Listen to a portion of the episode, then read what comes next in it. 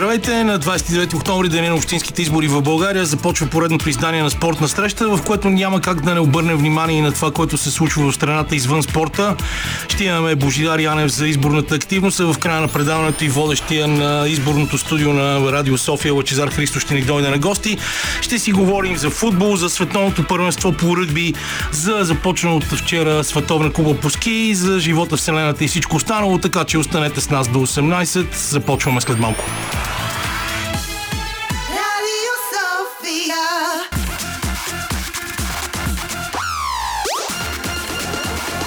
Спортна среща с Камена Липиев.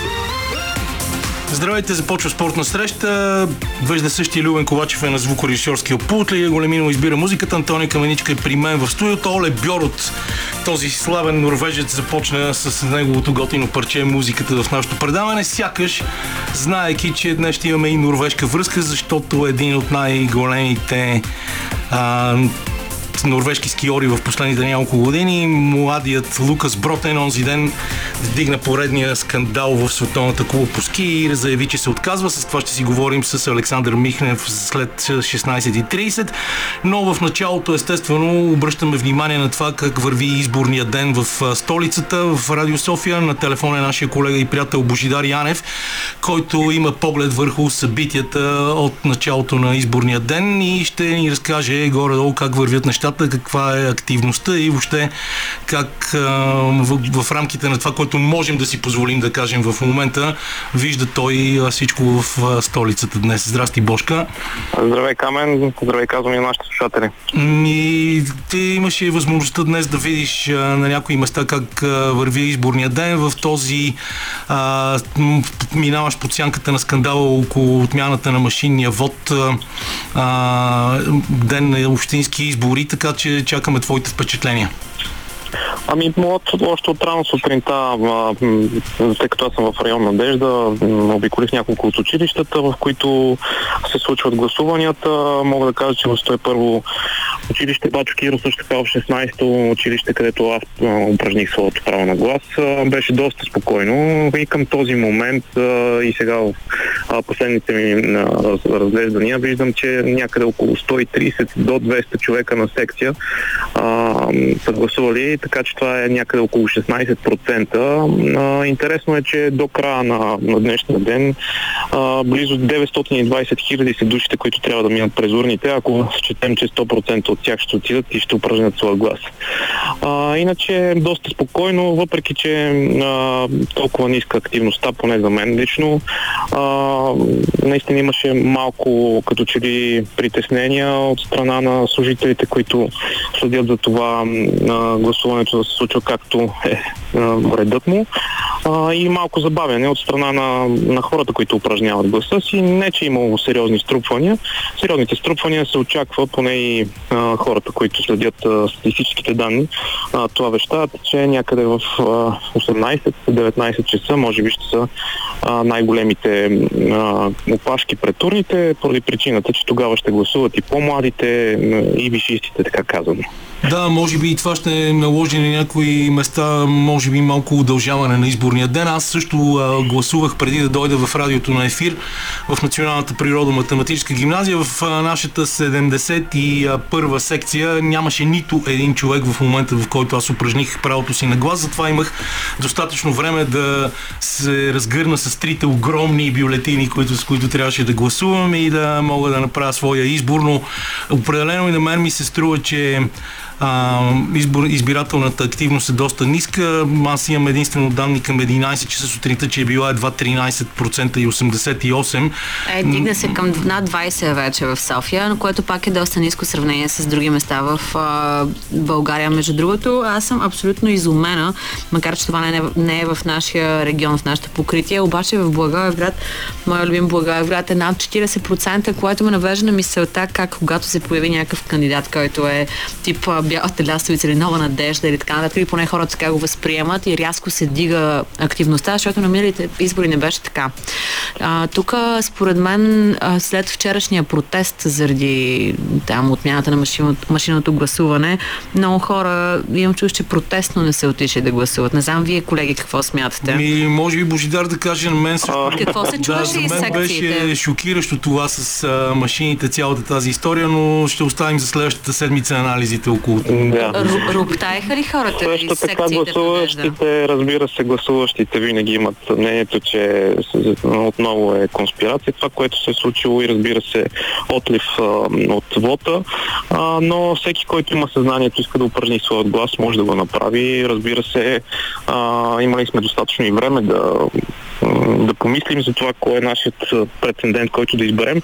Отново да напомним, че това е камен, което каза, да различиш голямата бюлетина по по-малките населени места, а, тук в столицата също, защото знаем, че има и много прилежащи села към столицата. М, когато отидеш да гласуваш, трябва да гласуваш а, за кмет на, на твоето населено място, след това на, за района, в който се намираш, общински съветник и на- накрая, разбира се, голяма столична община.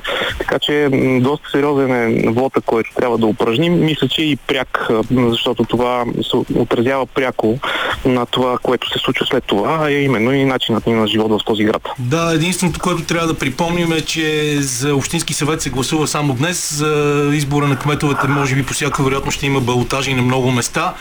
И слушателите трябва да имат и това предвид в, с оглед на желанието им за оставане на статуквото или промяна, естествено, тук нататък в обстановката, поне в столицата. hoolitseda. А, също имаше, да, имаше проблеми с това, че някои пишеха бюлетина върху бюлетина и оставаха отпечатъци. Това беше също новина от Централната избирателна комисия и те казаха, че независимо от а, това и че някои от печатите могат да се отбележат на повече от една бюлетина, те ще бъдат смятани за валидни. А, но екстремна е ситуацията и определено ще очакваме, може би, забавяне с липсата на машинно гласуване.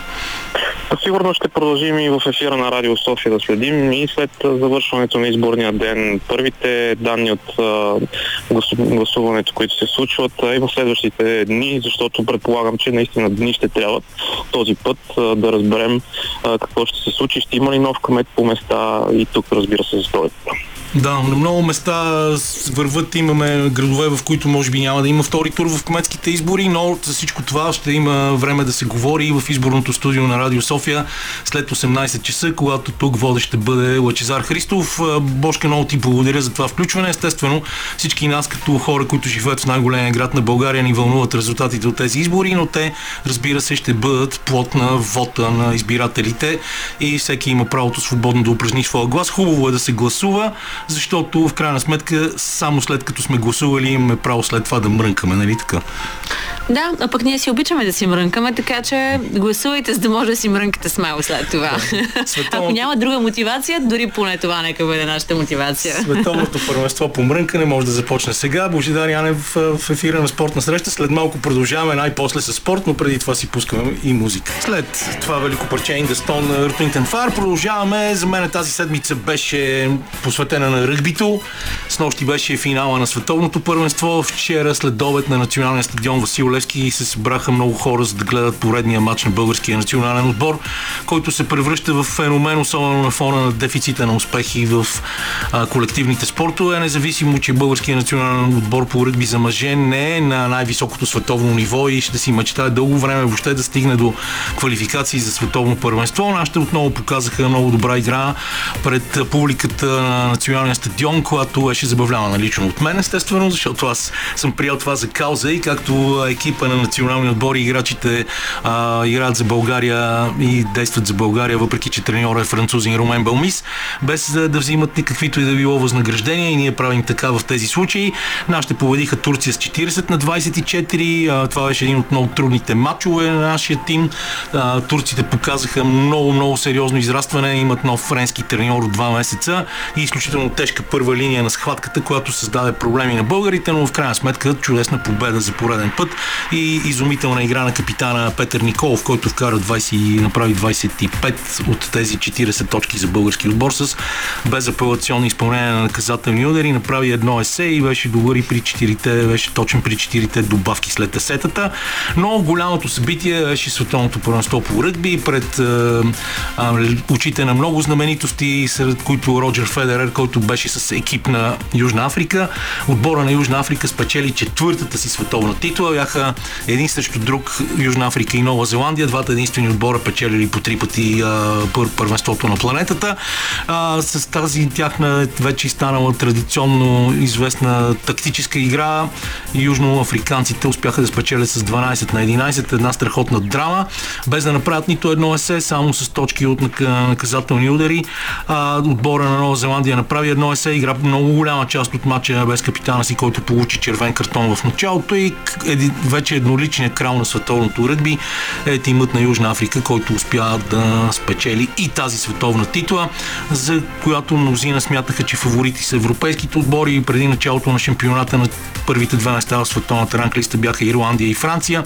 И двата отбора отпаднаха на осми на финалите французите от Южна Африка, ирландците от Нова Зеландия. И в крайна сметка Естествено, сега ще имаме и пренареждане на световната ранглиста, в която а, Южна Африка ще е вече на първото място от тук нататък. Много спорт тук в България. А, знаете, се тресения в Лудогорец след поредните неубедителни изяви на шампионите и тръгна си Ивайло Петев. Отново като спасител беше викнат опитния Георги Дерменджиев. А, въпреки това загуба в а, турнира за Лигата на конференциите в Истанбул на Лудогорец и от тук нататък ще чакаме да видим дали облаците пред а, шампионите ще се разчистят в а, следващите месеци. Те продължават да са фаворити за титлата, независимо от четвъртото си място в класирането. Отбора на Левски вчера загуби при гостуването си на Беро е в Стара Загора и се заплита възел в шампионата все повече и повече. Много интересно и в мъжкото баскетболно първенство, където Балкан вчера направи на селата отбора на рилски спортист. Рилски спортист тази година объркаха много неща. Започнаха с сръбски треньор Младен Манойлович, който точно в навечерието на този двубой а, обяви, че си тръгва по лични причини. А, помощник треньора Любо Киров а, трябваше да започне да води отбора.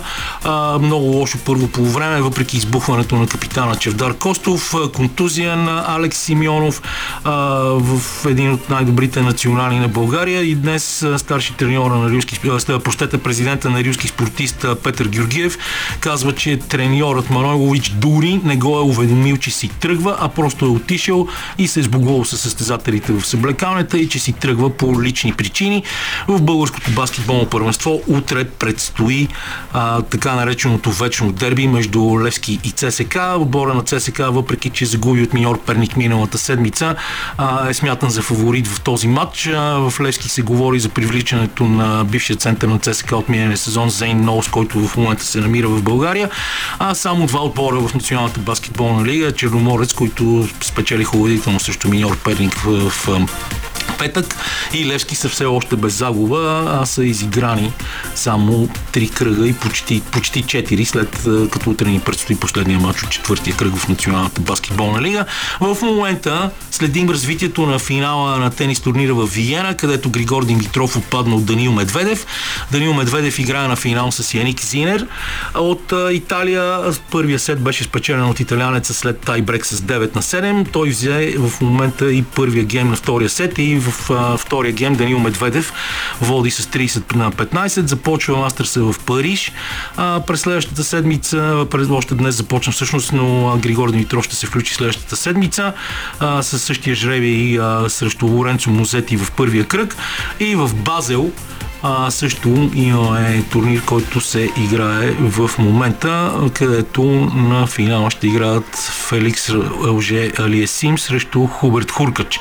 В Формула 1 днес е състезанието за голямата награда на Мексико. Леклер и Сайнц ще стартират от пол позишън, първите от първа редица. А, Макс Верстапен ще гони от третата позиция на старта, 16-та победа в един сезон и 51-а в своята кариера, което ще бъде доста интересно голяма битка имаше на боксовия ринг Тайсън Фюри, който се известен с пряко нарекора се циганския крал, се изправи срещу Франсис Нгано а, и беше изпратен в нокдаун в третия рунд, а, не можа да наложи преимуществото си и въпреки това съдиите присъдиха в крайна сметка победата на Тайсен Фюри с 2 на 1 гласа. А, много хора, след които и а, легендата Роберто Дюран казва, че Нгано е трябвало да спечели и да бъде определен за победител в тази дългоочаквана битка в а, тежката категория, но така или иначе Тайсен Фюри е победителя в този матч. Александър Везенков изигра два добри матча в Националната баскетболна асоциация и се справи много добре с, в тези първи матчове на Сакраменто Кингс, но а, те първа пътят, който има да извърви в а, професионалния баскетбол в NBA е много дълъг. Много интересни футболни двубои имаше вчера. Челси се издъниха отново падайки от дома от Брентфорд. Арсенал разбиха Шефилд с 5 на 0. А, може би най-интересният матч беше между Улфс и Ньюкасъл Юнайтед, в който Ньюкасъл като гости в крайна сметка завършиха наравно а, 2 на 2. А в Испания Барселона и Реал Мадрид Джуд Белингъм продължава да прави чудеса и съответно да носи победата на Реал Мадрид. Барселона водеше с 1 на 0, 2 гола на Джуд Белингъм, 2 на 1 за Реал. А, Ювентус победи Верона. Днес естествено също поредица от много интересни двубои. Астън Вила води на Лутън в момента с 1 на 0. Евертън като гост на Уест Хем също води с 1 на 0. Късният матч е между Манчестър Юнайтед и Манчестър Сити. Той започва в 17.30, а Лудогорец пък приемат Хебър, отбора на Любослав Пенев в Италия. Много интересен е двубоят между Интер и Рома, както и между Наполи и Милан. И разбира се, вчера знаменитата победа на Байер Мюнхен, която наистина беше повече от впечатляваща. Хеттрик на Хари Кейн, 8 на 0 беше успеха срещу Дармштант за Байер Мюнхен в един двубой, в който само през първото по време имаше три червени картона.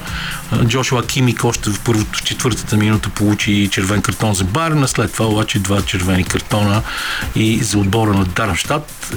Седем гола след почивката. Хари Кейн се разгърна 8 гола, прощете всички след почивката между 51-та и 88-та минута. Това може би е цялото обобщение на някои от най-интересните събития от а, футбола, които се, и спорта, за които се сещам до момента. Ти Добре, че го направиш сега, защото е, остава малко време да вземем госта отдолу, mm, който да. предполагам, че вече чака, може би. А... Ми, да, започна Световната куба по ски в Зьолден за 30 път а, този австрийски зимен център или курорт, едно страхотно гърче, много красиво по това време на, на годината, през есента с всички шарени цветове, прие старта на Световната купа, но на практика имахме само едно състезание вчера, защото днешния гигантски слон при мъжете беше прекратен преди да е завършил първия матч заради много силен вятър. И с Александър Михнев след малко ще си говорим за всичко това, за новините в Световната купа, за скандалното отказване на Лукас Пинейро, братен, дали той ще кара ски за Бразилия или въобще няма да кара ски повече, както и за това как се отразяват климатичните промени върху Световната купа. Това ще стане след около 5 минути. Връщаме се в студиото, където вече при мен е Александър Михнев, стар приятел, администратор на групата Световната куба по ски във Фейсбук, която с 11 години, днес е, днес е 11-я ни рожден ден, събра вече близо 5900 участника, даже надхвърля 5900 участника. Освен това, ние, ние имаме някакси еднакви съдби от гледна точка на това, че и двамата сме телевизионни деца.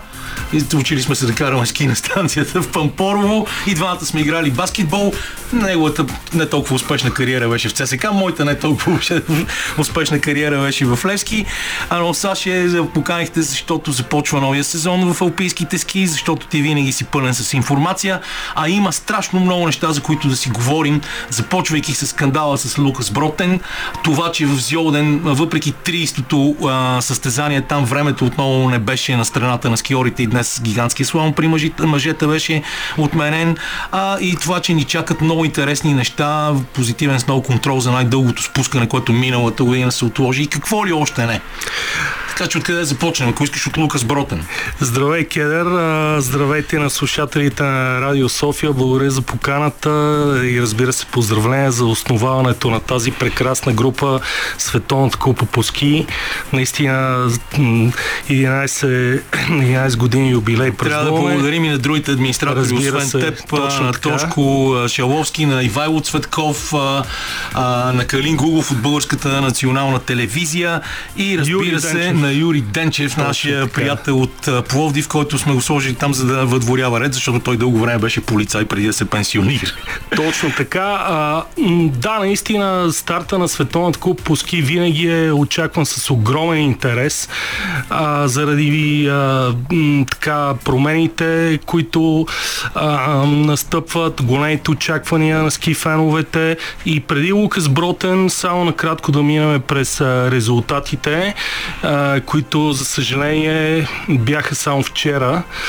При дамите миналата година пък дамите не успяха да реализират резултати, само мъжете. Прекрасно време вчера.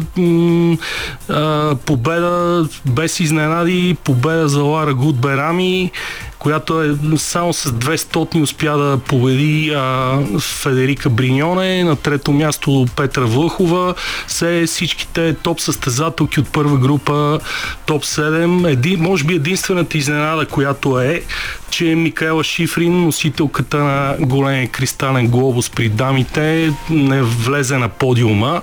Да, и остана с голяма разлика. Първия манш беше секунда и 40 стотни на шестата и позиция. Освен това, Лара Гудберами стана едва третата жена в историята след сегашната експертка на Евроспорт Тина Мазе с три победи на Глечера Ретенбах Точно след така. успехите си през а, 2013 и 2016. Точно така и също така тя показа наистина голямо постоянство, ставайки едва третата скиорка след Рената Гьочел и Линзи Вон, която реализира поне една победа в 13 поредни сезона, което е изключително постижение.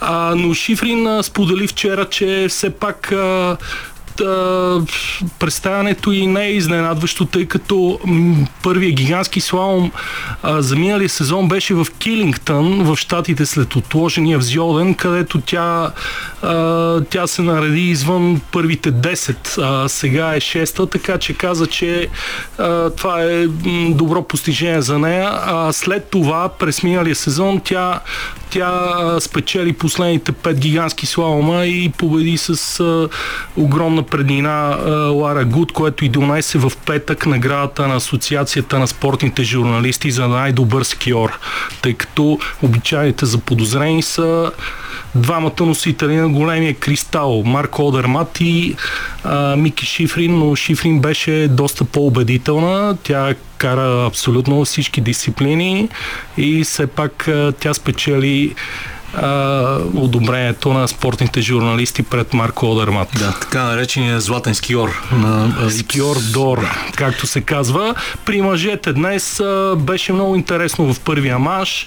А, изненадата, а, въпреки че нямаше изненади, отново най-добрите 7 а, в първа група се представиха много добре, но Марко Шварц, представителя на домакините, направи доста солидна разлика и поведе пред Марко Одермат, а, което така доста, доста взриви, взриви трибуните, много публика имаше. Само да отбележим вчера, че е рекордно посещение при дамите над 15 000 зрители имаше а, в събота. Обикновено, знаеш, с тебе сме били много пъти там, че в неделя е по-голямото посещение. И за съжаление силния вятър силния вятър след първите 30 м, принуди журито а, остави журито без никакъв друг изход, освен да вземе решение да, да прекрати И без това доста усъкътеното състезание, което беше свалено Свален на резервния старт, старт и а, на практика гигантски слалом в дължината на една минута, даже по-малко. 53-4 секунди. На фона на обикновено една и 15, една и 20 взйоден с тази дълга последна част на пистата беше малко трудничко, но както и да е. Но да се върнем на този скандал. Лукас Бротен, който спечели малката световна купа в слалома за миналия сезон, една от изгряващите звезди, човека с може би странен имидж заради лакираните ногти, дългата коса и всичко останало, а, реши, че а, трябва да прекрати своята кариера, защото не се чувства щастлив и най-вече защото строгите правила на Норвежката федерация по ски го лишават от възможността да работи за индивидуални спонсорски договори в спорт, в който парите са много по-малко в сравнение с професионалния тенис, а изключително травматичен и много тежък и се провежда в изключително тежки условия.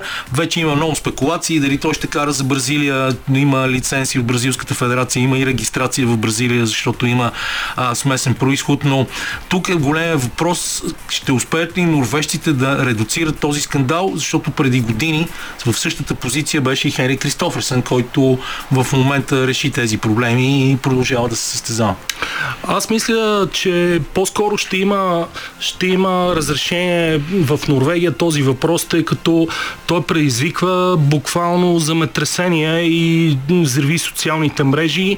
Буквално на държавно ниво тръгнаха да се решават нещата. Беше свикана извънредна среща още в петък, след като той обяви. Разбира се, той даде и пресконференция, но наистина аз мисля, че тъй, к- а, неговия наистина доста различен а, и екстравагантен стил на поведение доведе до а, това негово решение, тъй като преди това имаше дискусии заедно с Хенрик, а, също така с а, Александър Аум от Килде, феноменалния ски бегач Йоханес Клайбо, които бяха частично разрешавани те, а, доколкото знам, а, подписването на договор с Норвежката федерация все още между тези атлети е отложен, но никой от тях не прибегна до такова решение, което взе, а, което взе Пинейро, както го наричат, заради а, бразилската му майка.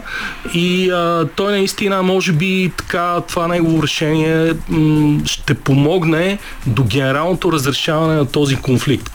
Тъй като, както ти каза, наистина а, ските не са достатъчно платени и то в много огромна разлика спрямо останалите спортове.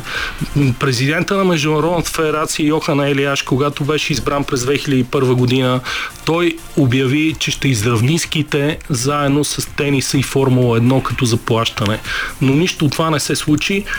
Това, което той успя да направи е да накара най-големите а, и всички, съответно всички а, домакини на състезания от Световната купа да увеличат с 10%, едва с 10% на граните си фондове. Но огромната разлика между норвежците и останалите, това трябва да го внесеме като яснота, останалите ски федерации и а, техните скиори е, че а, на норвежците не е разрешено да подписват а, персонални договори с, с а, спонсори, освен тези, които не са а, спонсори на Норвежката ски федерация и които плащат на федерацията.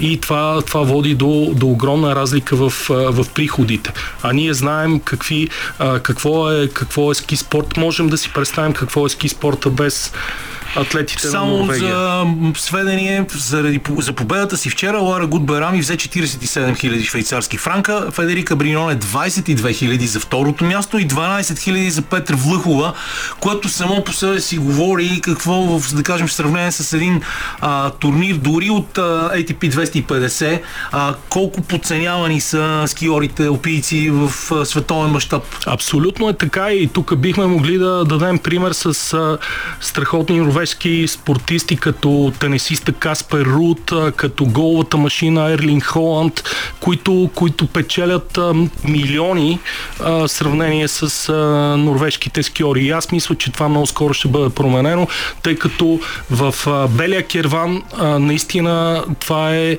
имаше дори протест на феновете на финала в Зьолден в защита на Лукаш Бротен. Добре, аз ти предлагам тук да си пусна една песен и след това да сменим темата с това, което ни очаква през сезона. Имаме и неприятна новина, свързана с българските ски, за която се говореше от няколко месеца насам, че втория по сила български опиец Камен Златков също прекрати кариерата си преди, с официално съобщение преди дни. Връщаме се тук, само казваме с едно изречение, че Камен Златко вчера заяви, че след над 20 години безброй състезания дойде момента да сложи край на своята кариера, защото вече не вижда перспектива и шанс за развитие. Горд съм всичко, което преживях и постигнах през тези години. Благодарности, разбира се, за всички, които са били зад гърба му, най-вече тяхното семейство, което се бори наистина да бъде едно от най-мощните ски семейства, заедно с брат, брат му и сестра му Юлия. И естествено благодарности към треньора Ангел Пумпалов, но а, наистина много е трудно сега да се а, правят ски с оглед на климатичните промени, с оглед на това, за което говорихме с финансите, с оглед а, на това, че на практика алпийските ски, колкото и да са интересни, вълнуващи, високо травма- травматични и а, много зрелищни, а, остават някакси малко на опашката, дори а, сред спортовете, развивани от Международната федерация по ски, където най-гледаното продължава да бъдат а, състезанията по ски, колко и най-вече четирите шанси. И днес ам, Приключихме с Йоден, следва нещо, което миналата година не успяхме да видим. Състезанието в Цермат, което се очертава да бъде едно от най-атрактивните спускания на тази писта. Позитивен сноу контрол преди няколко дни. Точно така. Те си извадиха необходимите полуки от миналата година, когато тези стартове бяха отложени поради недостатъчно количество на сняг. Сега бяха, бяха дръпнати във времето с две седмици, но също така в края на миналия сезон организаторите а, произведоха над 300 000 кубически метра сняг, който беше складиран в 5 депа в средната и долната част на трасето, които им позволиха а, през а, последната, през миналата седмица да ги открият, да разтлат снега по трасето и съответно да имат позитивен сноу контрол. А, разбира се, много е и там имат необходимите, необходимите пречки, тъй като това е историческо състезание. То ще започне в швейцарския курорт Цермат на Глечера, а, който е над старта ще бъде над 3700 метра, а, финала на и там се преминава м, първата една трета от, от трасето ще бъде на швейцарска територия, след това преминаваме на италианска територия в а, италианския курорт Червиния, където финала ще бъде на 2600 метра. За първи път, това е историческо, едно състезание, всяко спускане на всеки един състезател ще започне в една страна и ще завърши в друга.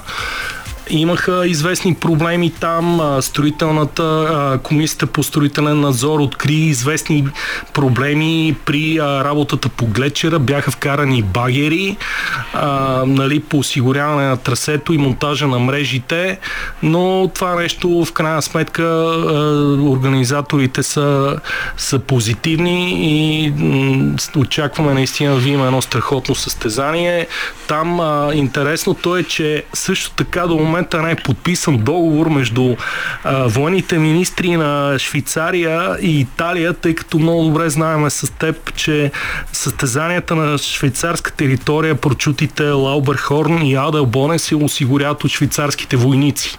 Те обаче до момента нямат разрешение да преминават на италианска територия. Говорим за официално, но това нещо също а, така а, ще бъде осигурено и там екипът, който а, ще осигури състезание, ще ръководи състезанието е този на Вал Гардена с а, а, главен съдия Райан Се- Сенуар, тъй като се счита, че наистина състезанията в Вал Гардена са едни от най-добре организираните.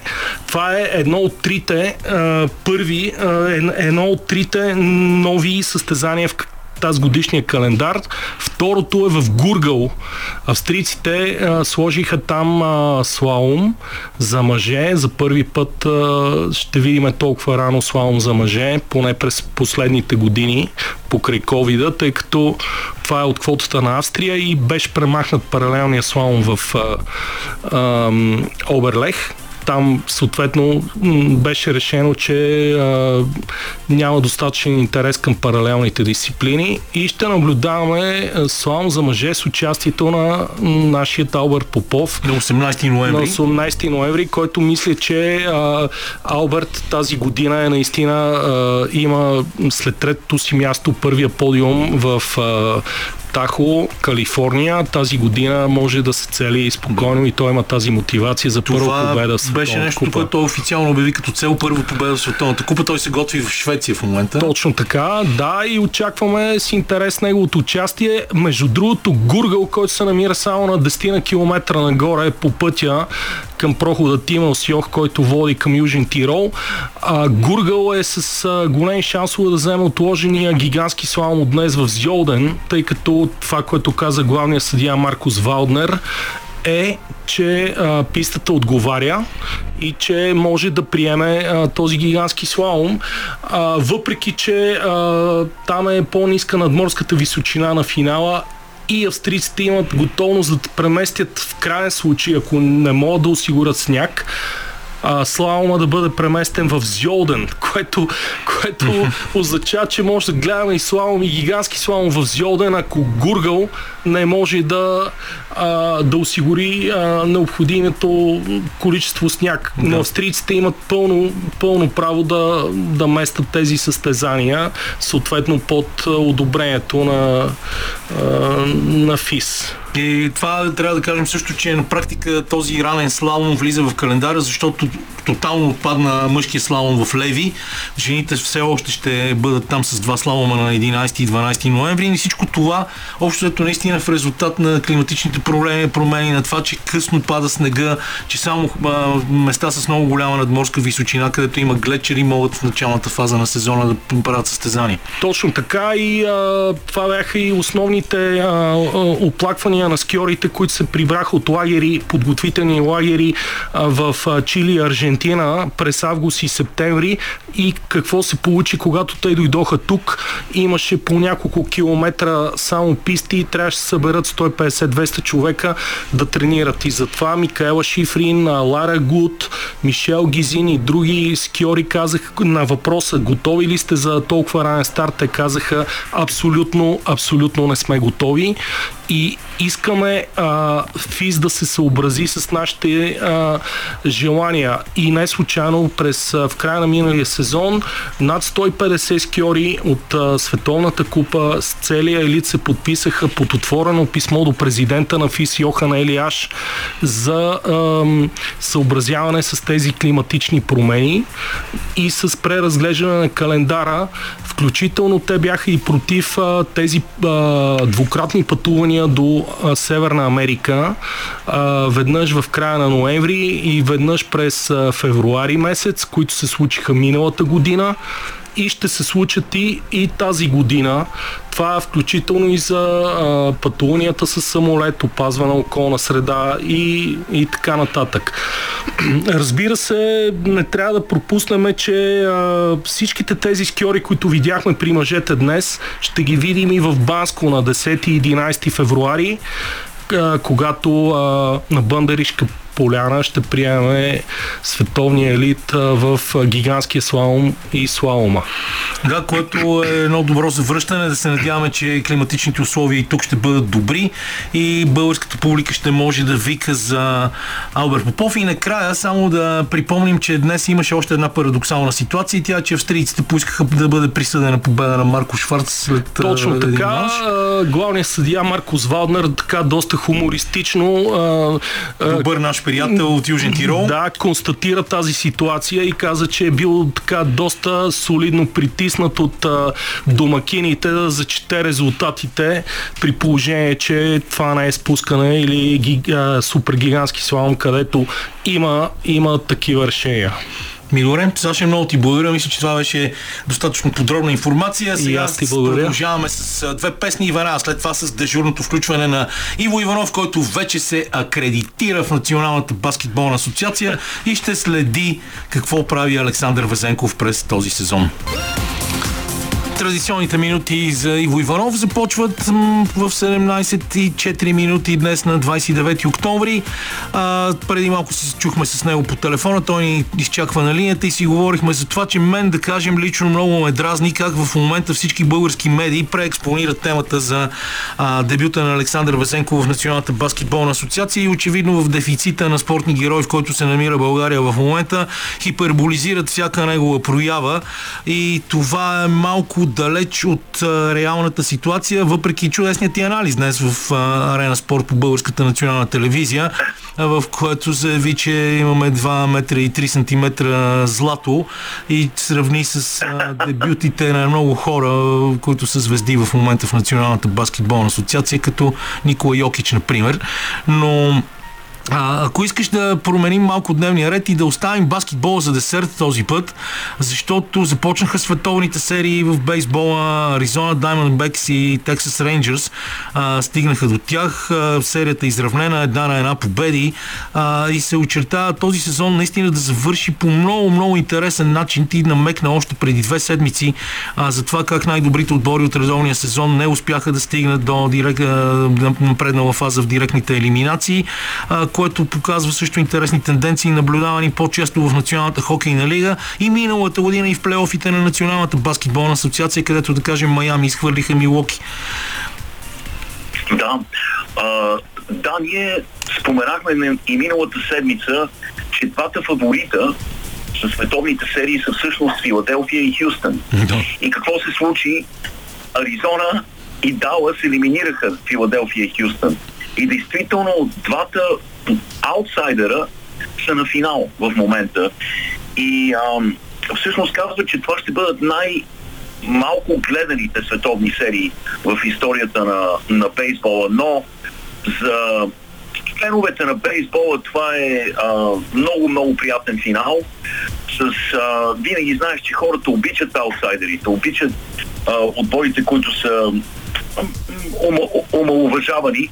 Така че а, за мен са много интересни сериите. В първия матч Далас надделяха а, с, а, само с един ран, а, докато вчера Аризона Е, това са рисковете на предаването. Просто натискаме бутона Read Dial и чакаме Иво Иванов да вдигне, така че а, знаете, не ни се случва за първи път, но това е положението.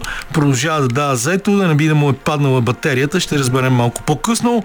А, иначе да, Diamondbacks направиха много хубави мачове и стигнаха до финала в Висшата бейсболна лига. Аз в момента съм си пуснал малко видео.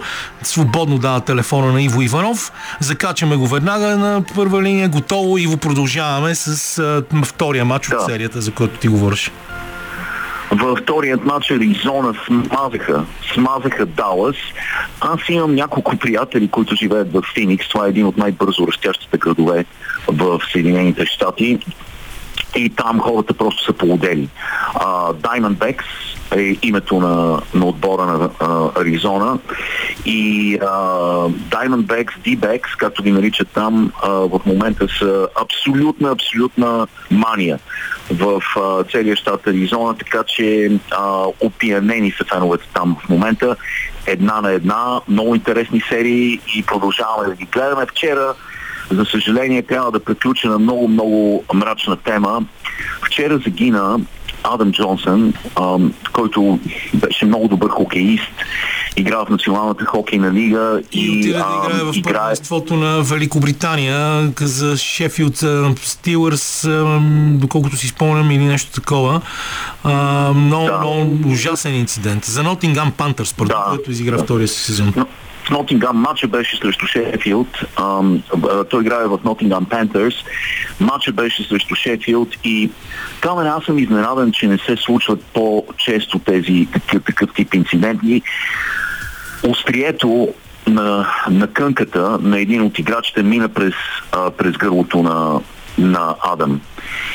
И прерязвайки а, а, прерязвайки артерия в а, гърлото, той загуби огромно количество кръв и не можа да бъде спасен. Това е абсолютна трагедия, но ти си гледал хокей на живо и знаеш за каква скорост и за каква, каква атлетичност става дума и как летят стикове, кънки, крака, ръце във всички посоки.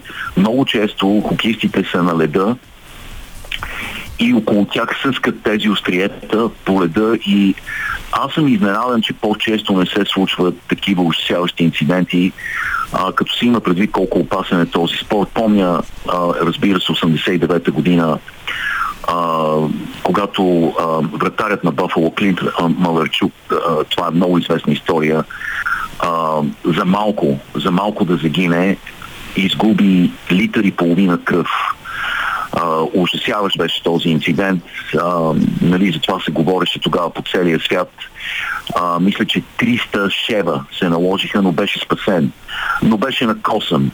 А, тези неща се случват. Случват се в хокея, не се чува много за тях и не се случват толкова често, а, колкото а, нали, се предполага, че могат да се случат. Но а, много трагичен инцидент и не знам какви мерки могат да се вземат, какви мерки за сигурност, освен просто да има готовност лекарски екип винаги, винаги да окаже първа медицинска помощ в случай на подобен инцидент. А, аз също знаеш ли кое ме изненадва, Каме? Short track там е страшно опасно, защото остриетата са много-много големи на, на кънките на бегачите и те лягат много-много ниско до земята. Много често ръцете им са на леда в опасна близост до остриетата на кънките на противниците им. И много често, знаеш, стават падания и а, при тези падания се получават а, струпване на, на а, бегачи, които падат един върху друг и за мен също това е много, много опасен спорт. О, да, за това е, е защото заради късата писта скоростите са много високи, не е като в класическото бързо бързаляне с кънки и съм напълно съгласен, но ако искаш да излезем от този мрак, въпреки че като говорим за трагедии, а, всички днес гърмят за това, че Матю Пери беше намерен мъртъв а, тази сутрин, един от героите от да. а, приятели, също любимия да. Чандор Бинк, а, и той, за съжаление, прекрати доста рано житейския си път. А, с, да. иначе, общо ето твърдението, че това е инцидент и няма някакви нарочни обстоятелства да посегна на живота си, но самия факт, че той мина през много депресии, проблеми с фестивалните напитки, какви ли не субстанции още. Да, да, да, но е трудно и не, може би не трябва да спекулираме, защото той се беше възстановил, беше се включил в специални програми за рехабилитация и беше тръгнал по правилния път. Кой знае, кой знае какво се е случило на 51 години. Загубихме един прекрасен актьор, имаше още много, много хубави роли пред него и а, наистина голяма трагедия и а, целият свят а, е в траур, защото честно казано, приятели, беше а, сериал, който по някакъв начин стигна до целия свят. във всяка една държава, независимо от културните различия, а, някак си намери а, начин да разбере този сериал. Той резон, резонира в а, всяка една държава и всяка една култура, така че целият свят е в траур днес. А, в Националната футболна лига... Да, искаш да си пуснем една песен и после да си да. поговорим за NFL и NBA. Хайде да го направим. Да. Айде обещаната информация за националната футболна лига от Иво Иванов. Интересното е, че вече няма отбор без загуба от началото на сезона. Kansas City Chiefs направиха тази загуба още много рано. Другите отбори загубиха в последните две седмици поне по един матч и нещата са наистина супер интересни. А, днес, естествено, отново два матча и в български ефир. Този път без Kansas City Chiefs срещу Денвър Бронкос, но така или иначе всички зрители днес могат да гледат много интересни неща. Аз лично да кажем ще бъда на матча между Денвър Nuggets и Оклахома Сити Тъндър по DM-а днес, малко по-късно след 21.30, да се похваля, че ще окупирам спирам ефира не само в Радио София. Да, да, да, да, наистина. А, всъщност сезонът в НФЛ започва сега. А, първата част на сезона в НФЛ е ориентировачна. Отборите малко по малко навлизат в ритъм, а, запознават се с собствените си схеми на игра, които са много сложни и се променят всяка година. И сега вече навлизаме в същинската част на сезона и действително мачовете от сега нататък вече ще бъдат решаващи. Почти всеки матч ще има огромно значение за плейофите. А, днес може би най-интересният матч е Лос Анджелис срещу Далас, Ремс срещу Каубойс, но аз искам да... Аз вече насочвам погледа си към следващата седмица, защото следващата седмица Канзас Сити пътуват в, за Франкфурт. Ще бъдат не толкова далече от теб, камене, но няма да можеш да си вземеш билет, защото а, в момента, в който обявиха този матч, а, бяха подадени 2 милиона заявки за билет за матча на Kansas City Chiefs срещу Майами. Да не говорим, че това са два от най-силните отбора в Националната футболна лига и този сблъсък в Германия ще бъде титаничен. А, имаме приятели, общи познати, които се опитват отчаяно от месеци да намерят билети за този матч и е просто невъзможно. Аз дори а, Камен, аз имам приятел, колега в работата, а, чийто брат играе в Канзас Сити Chiefs и дори той не можа да ми намери билет а, за Франкфурт. Толкова, а, толкова е трудно да се намери а, достъп до този матч. 30-летие насам Германия е мястото, в което американския футбол има най-дълбоки корени от всички страни в Европа и това за мен да. не е никаква изненада и не случайно Националната футболна лига прави толкова мачове в Германия. Там хората са изключително жадни и въпреки, че тази година телевизионните права бяха променени и вече не са в ProSieben Max, са в RTL. Някои от хората от екипа останаха и естествено телевизионния интерес продължава също да бъде огромен в Германия. Да, и като става дума за футболни стадиони, наскоро с теб си говорихме за уникалният експеримент, който беше направен в Небраска. Когато волейболният отбор на Небраска реши да изиграе мача си на футболен стадион. И събраха 92 000 зрители. Това стана най-гледаният матч на женски спорт в историята на, на световния спорт.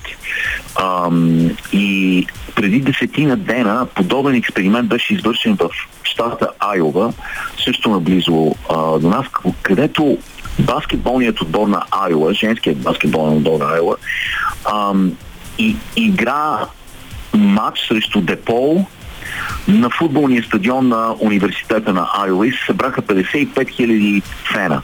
55 000 фена гледаха баскетболен матч на футболен стадион. Аз съм гледал баскетболен матч на футболен стадион. Преди 13 години бях на All-Star Game Извинявай, ще прекъсна, но се сетих да. за едно парче на Джан Гозе, в което се пее Аз съм ходил на боксов двубой, но и там няма толкова бой. Сещаш и се обърках вратата. Беше много да. просто. просто се ми дойде това в главата в момента. Гениално. Гениален шедьовър, да. Да, и, но се върнем към матча. А, аз съм гледал матч, баскетболен матч на футболен стадион в Далас преди 13 години. А, матча на звездите се състоя там. И беше много особено усещането. Аз бях далече и а, тези двуметрови играчи приличаха на, на насекоми. А, така че трудно, е, трудно се гледа, но това ме върна върнаме към времето, когато българският национален отбор по баскетбол е играл срещу а, Съюзът на съветските социалистически републики на стадион Васил Левски. А, и ние знаем... Женски, дори женския ни национален отбор, не само да. мъжкия. А, стадион Васил Левски да. е арена и на първото гостуване на Харлем Глобтротърс в България, както и на второто десетилетие да. след това толкова е бил популярен баскетболът в България, че се е налагало мачовете да се състоят на стадион Васил Левски. Но преди 10 дена на Киник стадион в Айова Сити 55 646 фена се събраха за да гледат отборът на Хокайс, женски отбор, който разполага с най-добрата баскетболистка в Америка в момента, Кейтлин Кларк, а, да играе срещу Депол. И това беше по-интересен експеримент. А, а, паркета беше сглобен в едната не в средата на стадиона, а в едната част. И всички зрители се бяха скупчили там. Така че не беше продаден целият стадион. Част, да кажем, сектор Б нямаше зрители, всички бяха в близост до игрището, но въпреки това страхотно интересен експеримент, много успешен, 55 000 зрители, при условие, че тяхната зала събира само 17 000. А, така че това беше много, много впечатляващо и а, беше леко студено и Проблемите с... Естествено има проблеми да се играе баскетбол и особено волейбол на футболен стадион, защото ам, времето и особено вятърът могат много да повлияят на, на разбоят на матча.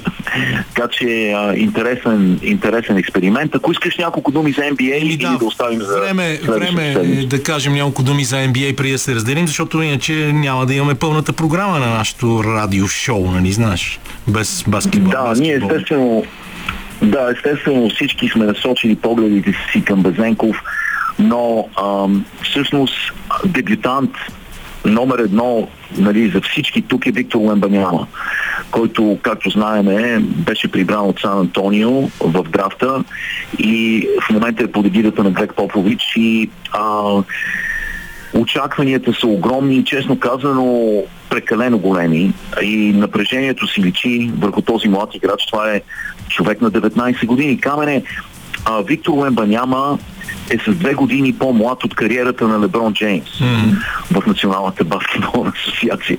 А, така че това е много младо момче а, и все още трябва да му се даде пространство. А, трябва да му се даде малко време и да се намалят малко очакванията. Личи си напрежението върху него. Въпреки това направи а, така два относително силни матча. На моменти изглеждаше добре, на моменти изглеждаше като абсолютен новобранец. Но това е един много висок играч с качества, които всъщност са трудно съпоставими с който и да било друг а, Но... играч в историята на, на баскетбола. Малко от напрежението а... ще отнеме и доброто влизане на Чет Холмгрен, който пропусна целия си първи сезон и на практика е новобранец да. сега и онзи ден направи да. чудеса за Оклахома Сити Тъндър, така че Уемби ще да. може да остане леко в сянката на това и да се успокои, да си покаже истинския потенциал, който огромен и го видяхме в предсезонните срещи. Да, да, да. Хомден наистина се включи добре. Той определено обаче трябва да, да сложи малко маса. А, трябва да работи върху физическата си подготовка. А, за Уембаняма може да се спори, затова той е доста качествен и много често, когато а, хора с неговия тръс натрупат маса, това влияе негативно върху играта им и а, като стана дума за маса, може би трябва да споменем и съвръщането на Зайон Уилямсън в а, Националната баскетболна а, лига.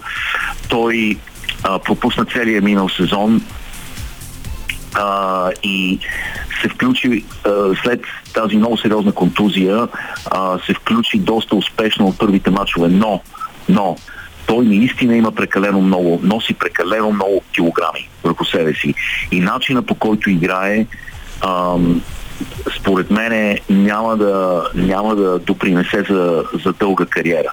Тъй като той обича да играе над коша, а, обича да забива, обича да скача и тези стави могат да понесат само а, могат да понесат определено количество тежест и определено количество напрежение, но той трябва може би по-пестеливо да играе, да, игра, да из, изгради игра на периметъра и а, под коша, защото няма да издържат просто ставите му а, по този начин. Иначе Golden State Warriors, както се очакваше, отново са на ниво а, виждаме какво правят Бостън Селтикс. Те са според мен отново основен претендент за титлата. И много интересно сработването между Яни Кумпо и Демин Лилърд. Да, и няколко думи след пак за Везенков в синтезис на тези първи два мача. Най-важното е, че той няма грешка, че играе без дрибъл да. и че въпреки, че ти си харесваш неговата защита, точно тя може да му бъде известна пречка за това да намери трайно място в ротацията. Да, да, да, и Крис Дуарт е необяснимо за много хора. Игра 27 минути а, в онзи ден а, и отне от минутите на, на Везенко при условие, че беше безобразен а, Крис Дуарт в нападение. Безобразен. Но той беше човекът, който трябваше да пази, да пази Клей Томпсън. Той беше единственият с необходимите качества, с бързината на латерално движение, с а, нали, необходимия тръст да пази Клей Томпсън и за това, за това той взе от минутите на Сашо. А, но аз смятам, че Везенков играе все по-добре в защита, движи се много добре, открадва топки, не прави грешки, много е полезен в нападение и според мен малко по малко ще си отвоюва а, тези минути, а, допълнителните минути. Ще го видим с 20-25 минути на матч, което в крайна сметка е целта. И а, впечатлява, впечатлява всички анализатори тук са впечатлени от него. Най-вече от мълниеносната му стрелба. Той има много особена стрелба. Ние с теб сме си говорили за това. Той няма нужда да се сгъва и разгъва. Той може да стреля от гърди много бързо, без завършващо движение, без да изпъва ръката. А, много интересен, много много важно оръжие в арсенала на Сакраменто Кингс и феновете и експертите все повече го разбират. Добре, много ти благодаря. Тиво Иванов от Канзас с, с поредното интересно включване в спортна среща. Спираме за малко и след това продължаваме с още един вълнуващ материал от Израел.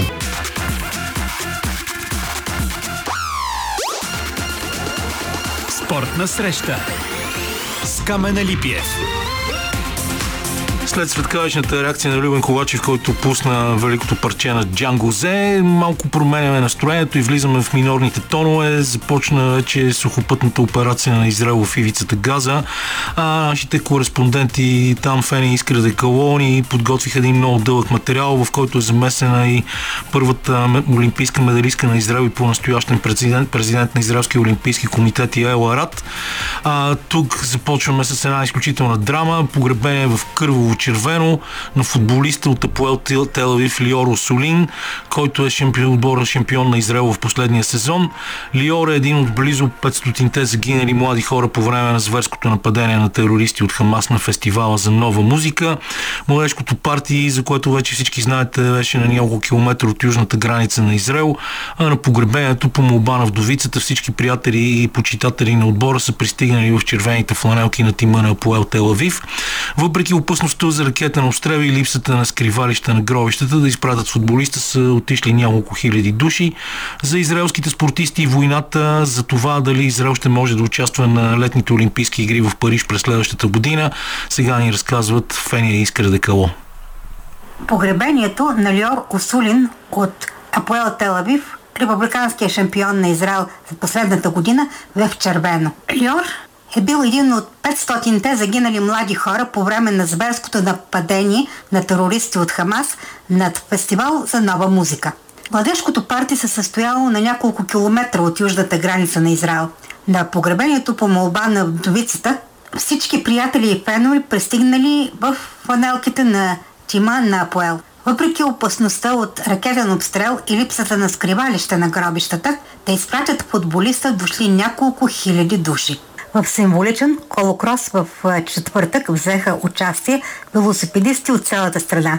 Даден бе старт и всеки въртеше педалите в своето населено място. Така бе отбелязан 12-ти рожден ден на Ерес Калдерон. Момчето заедно с баща си, националният състезател по велосипедизъм, Офер Калдерон са били близо до границата с газа в оная злокобна сутрин на 7 октомври. Те са едни от удовлечените израелци.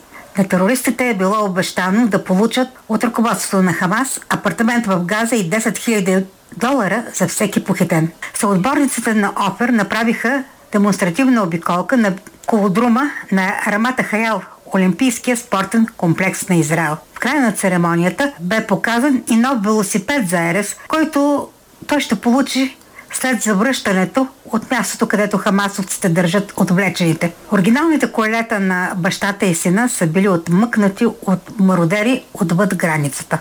На церемонията присъства и първата олимпийска медалистка на Израел Яел Арат – тя спечели сребърно отличие в джудото на игрите през 1992 година в Барселона, а в последствие стана успешна бизнес дама и по-настоящем е председател на Израелски олимпийски комитет и член на Международния олимпийски комитет.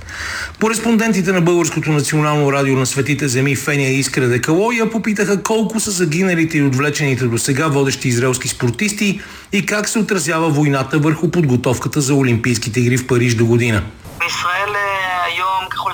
Доколкото ни е известно, от началото на войната до сега са загинали около 20 активни спортисти, състезатели, които имат сериозни постижения на национални и международни състезания и шампионати. Те са от различни спортове – атлетика, гимнастика, волейбол, баскетбол, футбол, тенис, джудо. В тази бройка не влизат и известни спортисти от близкото и далечно минало, нито състезатели от детските и юношески отбори или фенове. Знам, че имат WhatsApp групи, в които отбелязват кой от спортистите, а и от феновете вече не е сред нас. Членовете й помагат при организиране на погребенията, ако се намира в опасен район, канят за гостуване семейството на загиналия.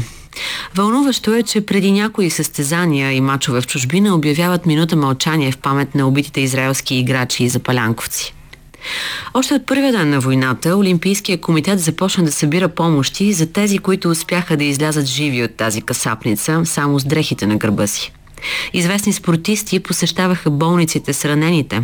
Тяхната поява не само радва болните, но често спортистите им разказват, че благодарение на силна воля и желание са се съвземали след тежки травми и са продължавали да се състезават.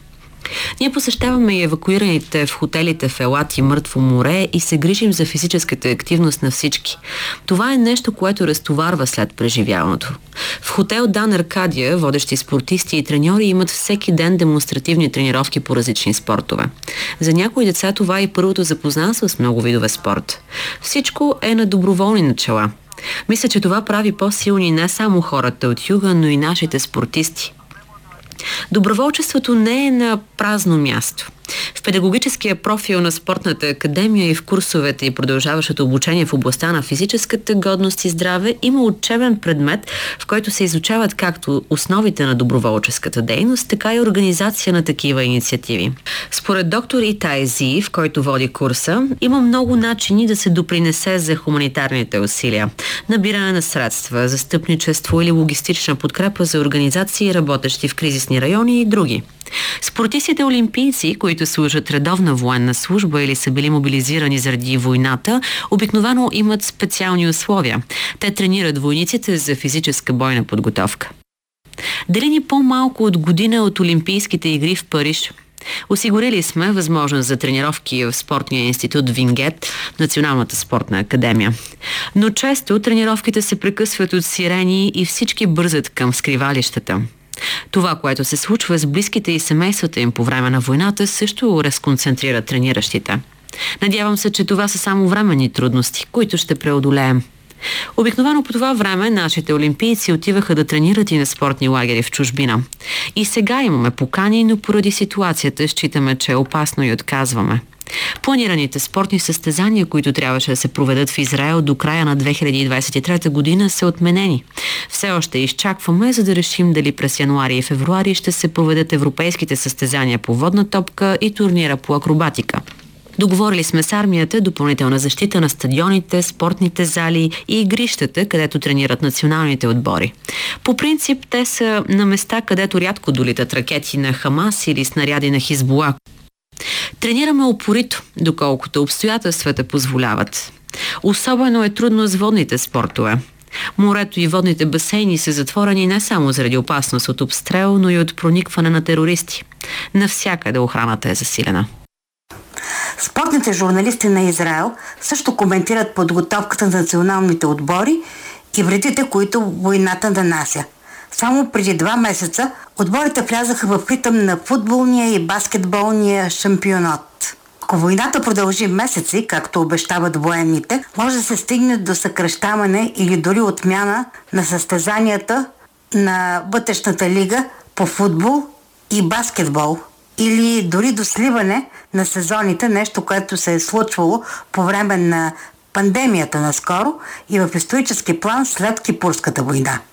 Индивидуалните спортове изглеждат по-малко засегнати, но войната се отразява на всички. Стресът влияе върху способността за концентрация.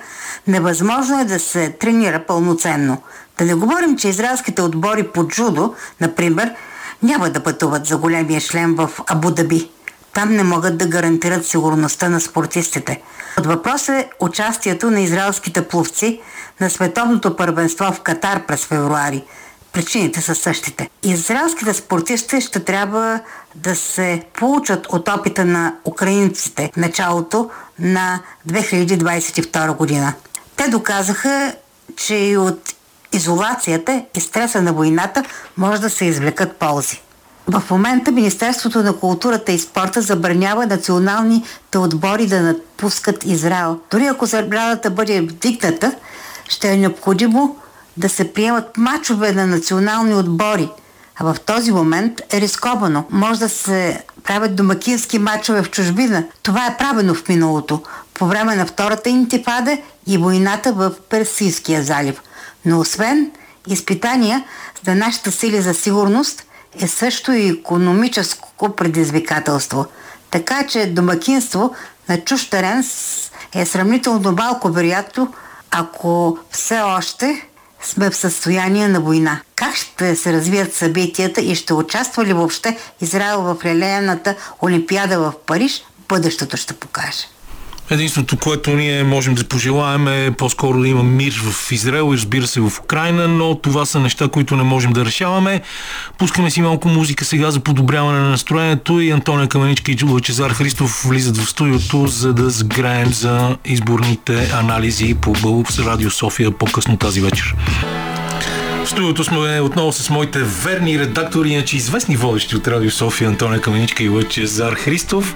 На Лъчо те първо му предстои да прави изборно студио в ефира на Радио София, което ще бъде след новините в 18 часа. Всъщност след 19 Да, за след студиото. 19, пардон. За в 20 часа естествено първите резултати. Българското национално радио работи с Галоп, които до сега ни пращат различни информация за изборната активност, която, както и Антония видя, не е много висока. Не е много висока, ма те до някъде се очакваше. Последните много избори, те наистина бяха много за двете години, които минаха, спада трайно. А, по принцип на местните избори традиционно е малко по-висока, дали защото хората си познават и припознават кандидатите, особено по малките населени места, всеки познава някой, знаем как е. Но към 16 часа тя е 34,16% за страната. Нали, това говори достатъчно. Сега обсъдихме с твоя предишен събеседник, че една от причините може би е защото следва детска вакансия и много хора може би са заминали за почивка. Знаем, това е любимото нещо. Изборният ден се приема като почивен ден. Децата като- на, в понеделник не учат в повечето училища. Може да използваме и нелепата шега, че сме в последния ден от тридневния уиски фест в София и може би някои хора Да не говорим, че и времето е много хубаво, лятото продължи, както се казва. А, как, как е политически коректното за късно лято? Как беше този израз? Не знам как е, но със сигурност вече едва ли циганско е политически коректно, но аз ще го кажа. Добре, И, имаше друга дума, това лято продължава дълго, така че хората просто не са в този София калиграф явно. работи много.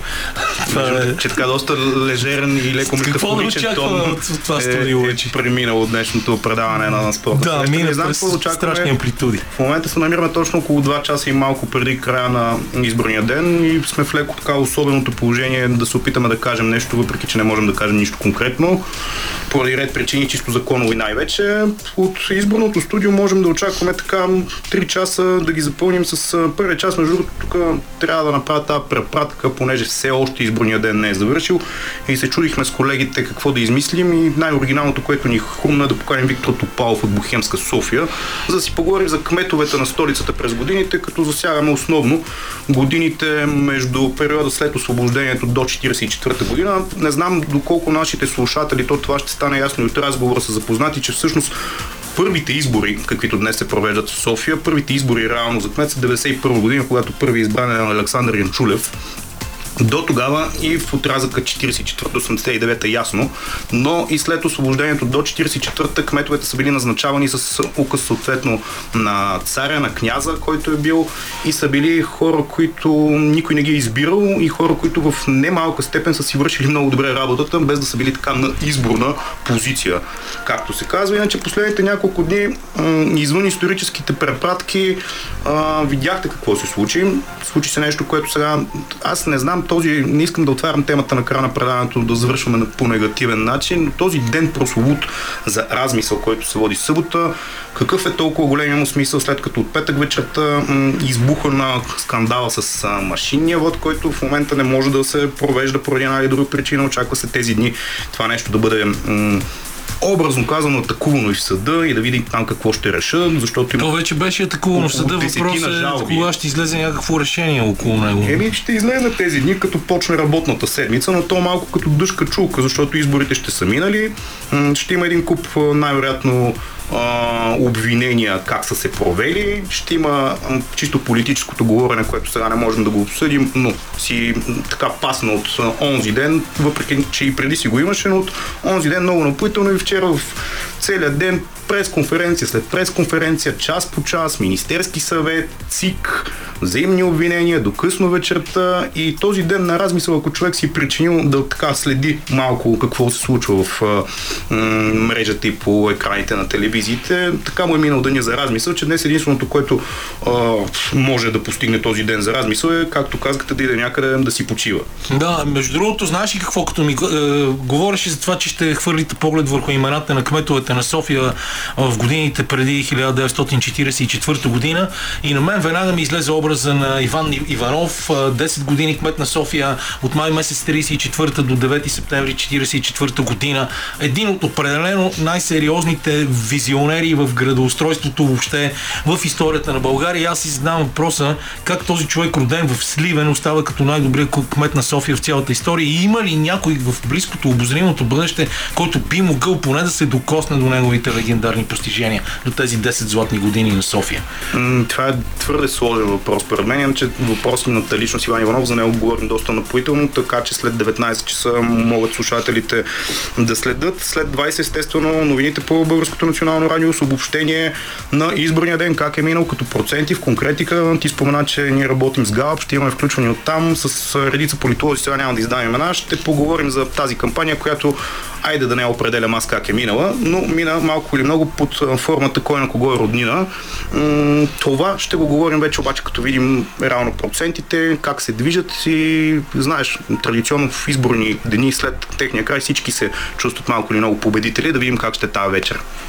Антония, последни думи от теб? Аз мисля, че най-големият въпрос, който си задават хората е дали има шанс да бъдат касирани тези избори заради всичките скандали покрай машините. По, в момента по-скоро ам, отговорът е не, но така или иначе ще видим какво ще, Ще, се по, случи. ще поживеем и ще видим дали ще стигнем и до такова, такива невиждани дана в българската история на изборите. Нищо чудно а, да има сериозни призиви за касиране. Много зависи това и от резултатите, които ще научите след 20 часа в ефира на Българското национално радио.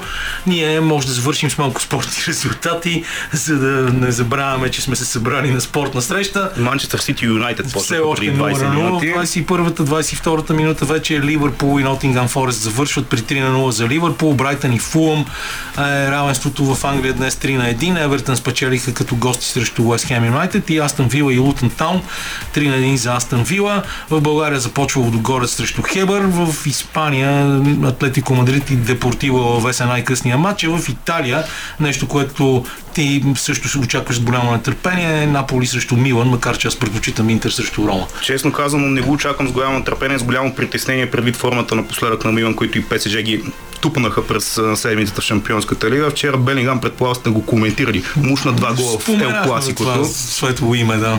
Ами не знам, като за опорен халф, каквато първоначалната функция да вкара 13 гола от 13 мача в началото на сезона, аз такова нещо скоро не съм виждал. Говорим И- за халф, не е централен нападател. Да, завършваме с това, че продължава този двубой между Данил Медведев и Еник Зинер в Виена, след като Медведев взе втория сет с 6 на 4, 3 на 1 за Зинер в третия сет. Ако искате да се отървете от политиката, българските спортни и телевизионни канали предлагат много развлечения тази вечер. Мачове от Националната баскетболна асоциация, Националната футболна лига и естествено много футбол.